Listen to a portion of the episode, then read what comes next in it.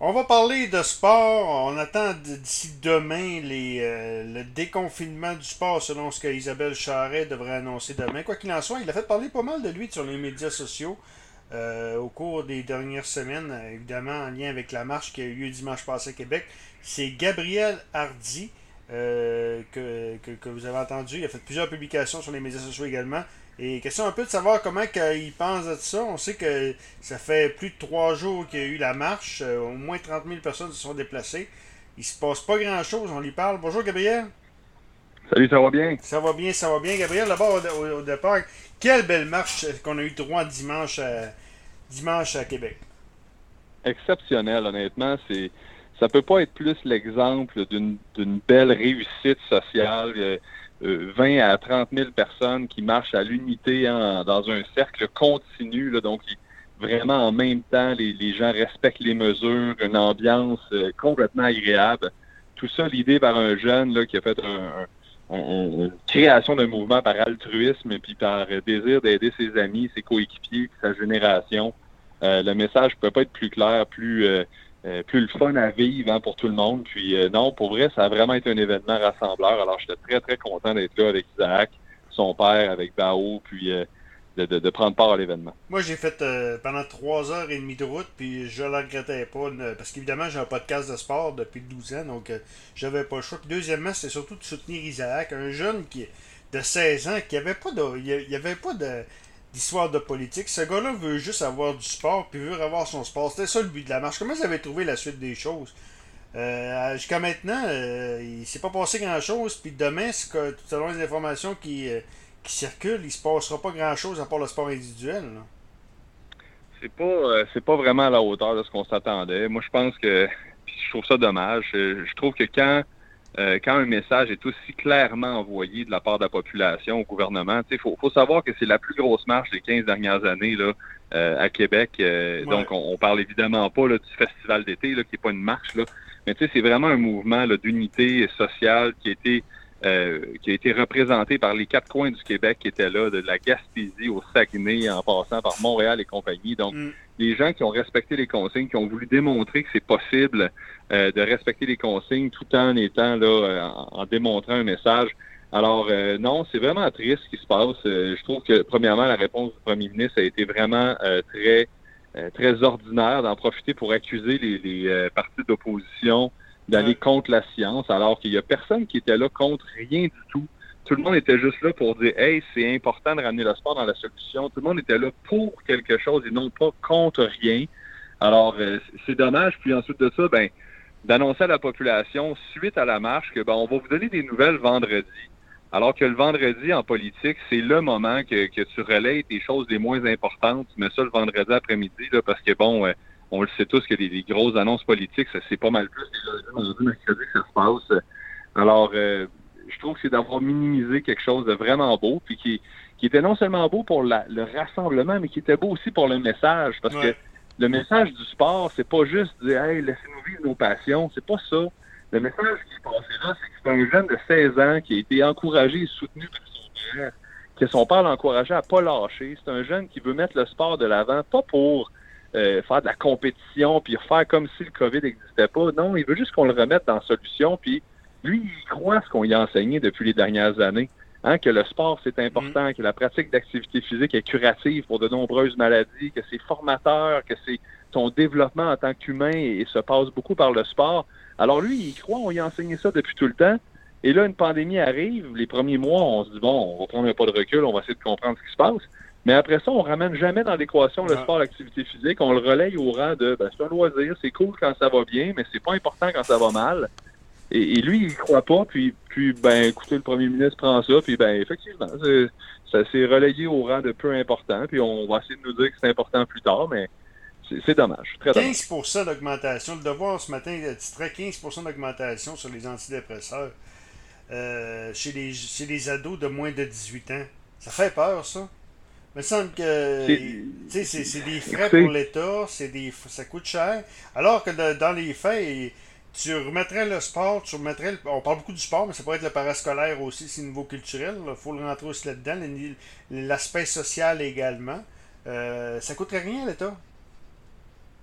non seulement ça coûterait rien, mais, mais il est vraiment temps que l'activité physique et le sport redeviennent une solution et non pas un loisir. J'avais une discussion aujourd'hui avec euh, M. Dutrisac, notamment là, à Cube Radio, oh, puis euh, il y a quelques points que j'ai oublié de, mentionner. Euh, mais ça, ça en est un. C'est comme si je vous dis aujourd'hui, écoutez, là, j'ai un médicament contre la COVID, mais malheureusement, je peux pas vous le donner tout de suite parce qu'on peut pas être à moins de deux, on, peut pas être à moins de deux mètres. Fait que faut, vu que j'ai de la distance à respecter, je, peux pas te donner le médicament. Bon, on dirait, voyons, tabarnouche, t'es fou. Qu'est-ce qui se passe là? Donne-les, puis, puis trouve une solution. Ben, c'est ça le sport, l'activité physique. C'est un médicament puissant qui prévient beaucoup de maladies. Là, on va nous dire, oui, mais on est en temps de pandémie. Donc là, il faut focuser sur la COVID, puis après ça, on réglera les autres problèmes. Pourquoi on ne profite pas de ce temps-là pour revoir nos priorités un peu? La COVID est importante, on a des statistiques, on a des données probantes. Alors oui, je comprends que les trois premiers mois de la pandémie, la première vague, bon, c'est important de bien s'ajuster, de prendre un pas de recul, puis de dire à tout le monde, là, prenez votre mal en patience, là, on va analyser ça comme il faut, puis on va faire des moves après, on va faire des, gestes économiques, des gestes culturels, des, on va prendre en charge tout ça. Mais le sport et l'activité physique, c'est un médicament puissant pour contrer énormément de maladies chroniques. Au Canada, là, il y a trois maladies encore qui sont en ligne. Là. La première, c'est les cancers qui tuent le plus au Canada. 80 000 personnes meurent par année de cancer. Il y a un cancer sur trois qui est en lien avec ta génétique. Donc, malheureusement, tu n'as pas gagné à la loterie génétique. Le crime, euh, il y a un petit quelque chose qui se passe. Mais deux cancers sur trois ont lien avec tes habitudes de vie. Mm. Le deuxième, c'est les maladies cardiaques. 50 quelques millions de, de, milliers de personnes meurent par année, lien avec les maladies cardiaques. Ça, là, c'est le troisième cette année, c'est la COVID. Mais les deux premiers, puis après ça, ben, là, on va parler dans tout ce qui est obésité, diabète et compagnie, maladies pulmonaires notamment. Mais, mais ça, c'est en lien avec des maladies chroniques qui sont acquises avec le temps donc, on peut pas dire, oh, tu sais, euh, cette solution-là, on la ramènera dans le temps. Ben non, mm. parce que c'est d'investir aujourd'hui, va nous faire sauver plus tard. C'est, c'est pas deux, trois personnes. Non, non, c'est des milliers de personnes qu'on va sauver en investissant dans la santé préventive. Alors, de dire que, ben là, on t'entend de pandémie, là, on réglera ça plus tard, c'est ce que le gouvernement, là, et toutes les autres d'avant font depuis des années, remettre cette solution-là à plus tard. C'est important, mais à un moment donné, non, non, c'est là que c'est le temps de changer les habitudes de vie puis de la prioriser. Alors, c'est un peu le message. Je crois que la, la, marche voulait, mettons le sport au cœur des solutions. Qu'est-ce que euh, Dutrisac a dit? Parce que Dutrisac, c'en est un qui, qui, a ri un petit peu de. qui a ri un peu de la marche, là. Je dit que les gens de Cube Radio, ils n'ont pas été. Ils ont pas été bien, bien, gentils avec, avec les gens de Québec puis ceux-là qui ont participé à la marche, là. Ben écoutez, euh, c'est pas la première entrevue que j'ai avec M. Dutrisac, qui est très, très correct. Là, puis euh, je pense qu'il y a eu, il y a eu un passage dans. Puis je pense que ça reflète un peu là, beaucoup les, les, la vision des choses par beaucoup de Québécois. Euh, donc lui, ce qu'il disait, c'est un peu ça, tu sais, prenons notre mal en patience, puis il y aura du sport l'année prochaine, puis faisons un acte social. Je pense pas que c'était méchant, là, bon, euh, euh, somme toute, ce qu'il présentait, mais ça représente beaucoup ce que la population en général, tu sais, 70% de notre population québécoise fait pas assez d'activité physique pour en obtenir des bienfaits. Mm. Ça, ça veut dire quoi? Ça veut dire qu'il y a 7 personnes sur 10 qui sont à peu près sédentaires dans la vie. Mm. Alors, de dire que ces, ces personnes-là, qui soit sont pas intéressés, soit ont pas de connaissances euh, dans, dans, le domaine, vont encourager les saines habitudes de vie en retirant les milieux de les jeunes de leur milieu sportif. Ben là, ils se ramassent des milieux familiaux, puis bon, il faut qu'ils fassent d'autres choses. Mais ces gens-là encourageront pas la pratique d'activité ah, physique de manière régulière, encourageront pas le, le, le euh, c'est pas les parents qui sortent faire du ski de fond puis faire euh, du ski alpin puis aller courir avec leurs enfants, ils sont sédentaires. Donc, ça va juste améliorer, ben, de manière négative, là, euh, faire agrandir, faire accroître la sédentarité, qui, elle, on le sait, l'OMS, l'Organisme mondial de la santé, a parlé d'une pandémie de sédentarité mm. qui tue des millions de personnes par année, et pas juste cette année, là, par année depuis les, 5-10 dernières années. Donc, on, regarde à 50 millions de personnes potentiellement mortes prématurées par la sédentarité. Mm. Donc, de dire que ben on, on adressera le problème plus tard, puis prenons notre mal en patience, c'est encore une fois dire on a un médicament puissant auquel on a accès et on le donne pas parce qu'on le considère être un loisir. Il est là le problème. Alors, la discussion que j'avais avec M. Dutrisac était sur cet aspect-là de société où est-ce que le sport est important. Puis, un autre aspect que j'ai complètement oublié de mentionner, mais qui est tellement important aussi, c'est l'aspect du développement psychosocial. Ben oui.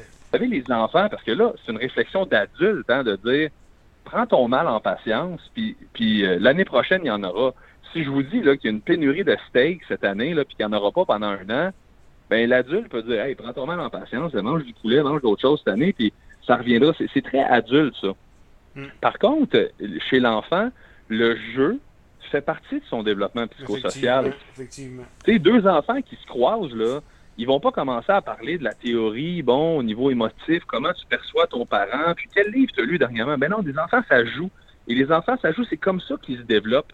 Mm. Alors, de dire aux enfants, hey, c'est quoi, je donc patient, c'est une réflexion qui est une réflexion d'adulte. Les enfants n'ont pas le réflexe d'attendre comme ça parce qu'eux se développent par les interactions sociales, par le jeu, par le sport.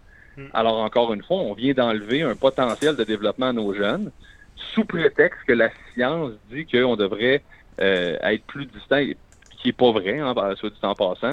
Euh, il y, a tellement plus de downside, de côté négatif à enlever le sport que de côté ben positif. Ben on n'est pas... Euh, on n'est même pas dans un débat comme ça. C'est pas pour le plaisir et le loisir et les passions.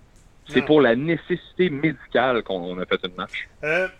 Dites-moi, euh, la suite des choses, c'est quoi? Moi, j'ai parlé avec Stéphane Pépin, le, père à Isaac, euh, lundi. On a fait le bilan avec. Semble-t-il qu'Isaac attend, avec impatience la suite des choses. Pensez-vous que lui, euh, lui, il n'est pas recommencé, puis il a dit ça, va prendre. Si ceci. si ils n'ont pas compris, ce ne sera pas 30 000 qu'on va être, mais ça va être 100 000 personnes. Est-ce que c'est ça que ça va prendre?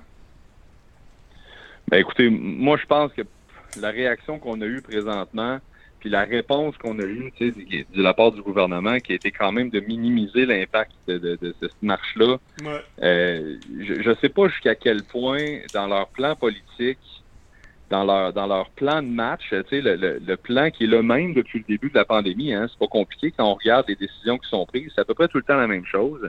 Le plan, c'est on attend le vaccin. Mm. Et là, le vaccin commence à être donné aux 70 ans et plus, éventuellement aux 65 ans et plus. Je pense qu'on est à, à très, très peu de mois près d'avoir une population critique de vacciner, d'aller chercher cette fameuse euh, le, freinage de la courbe exponentielle du virus. Je pense qu'on est dans les derniers milles, pour être honnête avec vous. je pense qu'on est dans les derniers milles de cette pandémie-là. Euh, moi, je pense qu'on va être pas mal plus dans un constat d'après-crise que dans des décisions euh, à court terme, parce qu'ils sont en rattrapage depuis longtemps. je, vais inviter les gens à aller écouter un documentaire vraiment intéressant, pas partisan, pas complotiste, pas rien, là, un documentaire de découverte qui s'appelle Un monde contre la COVID. Euh, c'est une vingtaine de minutes, hein, je pense que c'est 26 minutes, très, très straight, straightforward, qui explique un peu comment les différents euh, pays ont, ont, adressé la COVID et comment certains l'ont carrément éradiqué, puis d'autres vivent avec. Là. Euh, puis je trouve ça intéressant parce qu'on voit vraiment nos décisions, nous, ici au Canada, aux États-Unis et et notamment dans les pays les plus riches du monde, là, les décisions qui ont été plus des décisions de vouloir vivre avec, puis d'essayer de minimiser les impacts que, de l'éradiquer. Puis, puis euh, les décisions-là ont été prises il y a longtemps. On peut plus les changer là, vraiment beaucoup. Alors, est-ce qu'à court terme, on va dire bon, parfait, on relance le sport, on change notre stratégie? Ben, écoutez, ça serait possible, mais juste selon moi peu probable.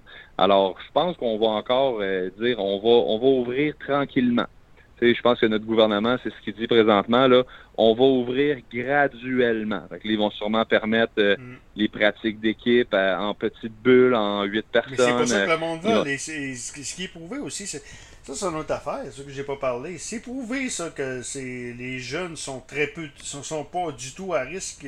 C'est plus dangereux pour eux la, grippe euh, régulière que le COVID. Et il n'y a rien de prouvé non plus qu'ils sont des vecteurs du virus aussi. C'est ça qui est incroyable. C'est ça que tu vois, tu vois que c'est pas de la science. C'est pas ben, En fait, c'est de la gestion d'affluence. C'est de la gestion d'affluence depuis le début. Puis c'est là, encore une fois, que je trouve qu'on mêle beaucoup la politique à la science et puis au médical. C'est que il y a des décisions, des décisions politiques qui ont été prises de parce que quand tu gères de l'affluence, tu gères des interactions humaines. Quand tu gères des interactions humaines, tu dois à un moment donné dire ben je suis prêt à prendre un risque d'interaction à un certain niveau et à un moment donné tu coupes. Mais il n'y a pas de je coupe là, ça c'est plus moins dangereux que ça, ça c'est plus dangereux que ça. C'est juste que tu dois prendre une décision de mettre des gens en interaction et à, partir d'un certain moment, tu dis bon là on arrête, il y en a trop en interaction en même temps. Hmm. Donc les décisions qui ont été prises, par exemple, de laisser euh, l'esthétique, hein, tu peux aller te faire shooter du botox là, quasiment pendant toute la crise, euh, coiffeurs, coiffeurs, barbier, barbière, centre d'achat et tout ça. C'est pas des décisions scientifiques, c'est des décisions de gestion d'affluence. Mm. et de mettre le, sport, de mettre les jeunes, de mettre l'activité physique un petit peu plus de côté en disant ben ils peuvent aller dehors. Ça reste des décisions politiques, pas des décisions scientifiques. Alors, c'est un petit peu ce côté-là que je trouve dommage de, dire que c'est sur le dos de la science alors que c'est pas vrai. assumons-les, parce qu'il y a un coût politique à dire que tu as décidé de prioriser les centres d'achat au lieu de prioriser le sport chez les jeunes. Hmm. Peut-être que tu vas perdre des votes, mais tu sais, bon, rendu là, c'est un coût politique. On dirait qu'on ne peut pas l'assumer. On dit que c'est la santé publique qui a dit ça, mais, mais puis le premier ministre nous disait aussi, ben écoutez, euh, tu peux pas suivre la science une fois puis pas la suivre le lendemain. C'est complètement. mais, lui-même, lui-même n'a pas suivi la science. Ben c'est ça. Donc, donc, là, on va dire, OK, mais pourquoi d'abord, au mois d'octobre, la santé publique dit ne jamais avoir suggéré de fermer les restaurants et de fermer les gyms, et que là, là, on l'a fait. Donc, donc lui-même n'a pas suivi la science à ce moment-là. Là, on va dire, ben non, mais j'ai fait encore plus, tu sais. Mais ça, c'est l'équivalent d'un docteur qui dit, écoute, tu as besoin d'un anti-inflammatoire par jour pendant une période de deux semaines, puis c'est donc 14 anti-inflammatoires total, puis ça va être correct. Ça va être ah non, moi, je vais en prendre 7 par jour pendant deux jours.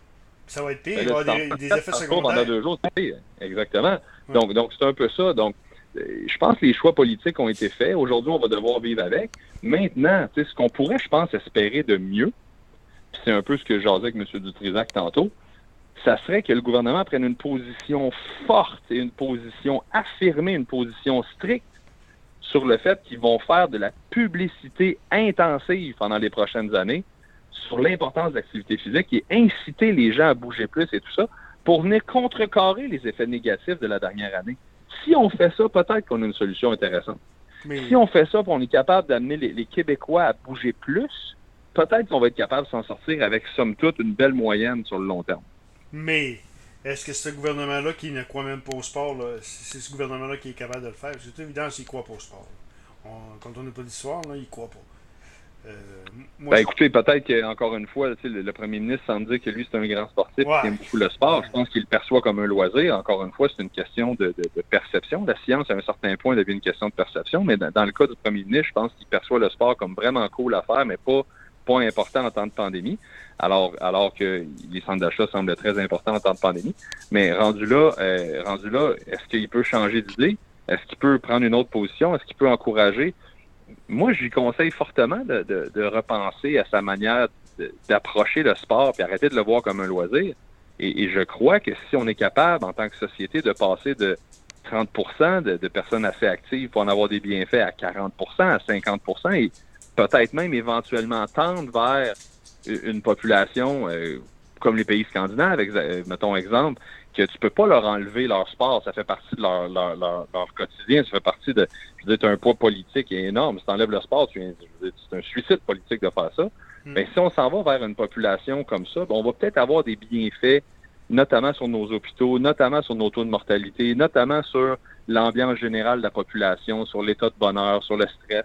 Et, ça, ça serait des décisions qui seraient des décisions de santé qui seraient vraiment intéressantes à voir, euh, à voir euh, se faire finalement dans les prochains temps. Gabriel Hardy, merci beaucoup. Plaisir de se parler. J'aimerais peut-être vous en reparler euh, de la semaine prochaine si on voit que la situation. Euh, demain, on va avoir des nouvelles. j'aimerais peut-être vous en reparler de la semaine prochaine pour voir comment ça évalue, comment ça évolue la situation. Ça serait génial. Lâchez-moi coup de fil. Gabriel Hardy. Euh, qui... En passant, M. Hardy, votre titre, j'ai oublié de vous le demander. C'est quoi votre titre ben, écoutez, moi, je suis un kinésiologue à la base, donc je suis formé ici à l'Université Laval dans le département de médecine préventive. Donc, euh, donc, ça, c'est ma formation professionnelle. Ensuite de ça, je suis un entrepreneur. Hein. J'ai bâti euh, quelques gyms, puis euh, je travaille là, de tous les jours avec des clients, avec le service à clientèle, création de programmes, entraînement d'athlètes. Puis je suis aussi, pendant la pandémie, je suis devenu le leader provincial de l'industrie du conditionnement physique. Donc, je représente l'ensemble des gyms du Québec au niveau du gouvernement avec qui je discute régulièrement pour présenter des solutions, pour essayer de faire valoir notre, notre savoir-faire. Ben, bravo. Donc, on va s'en parler la semaine prochaine, M. Hardy. Merci beaucoup. Voilà Gabriel Hardy.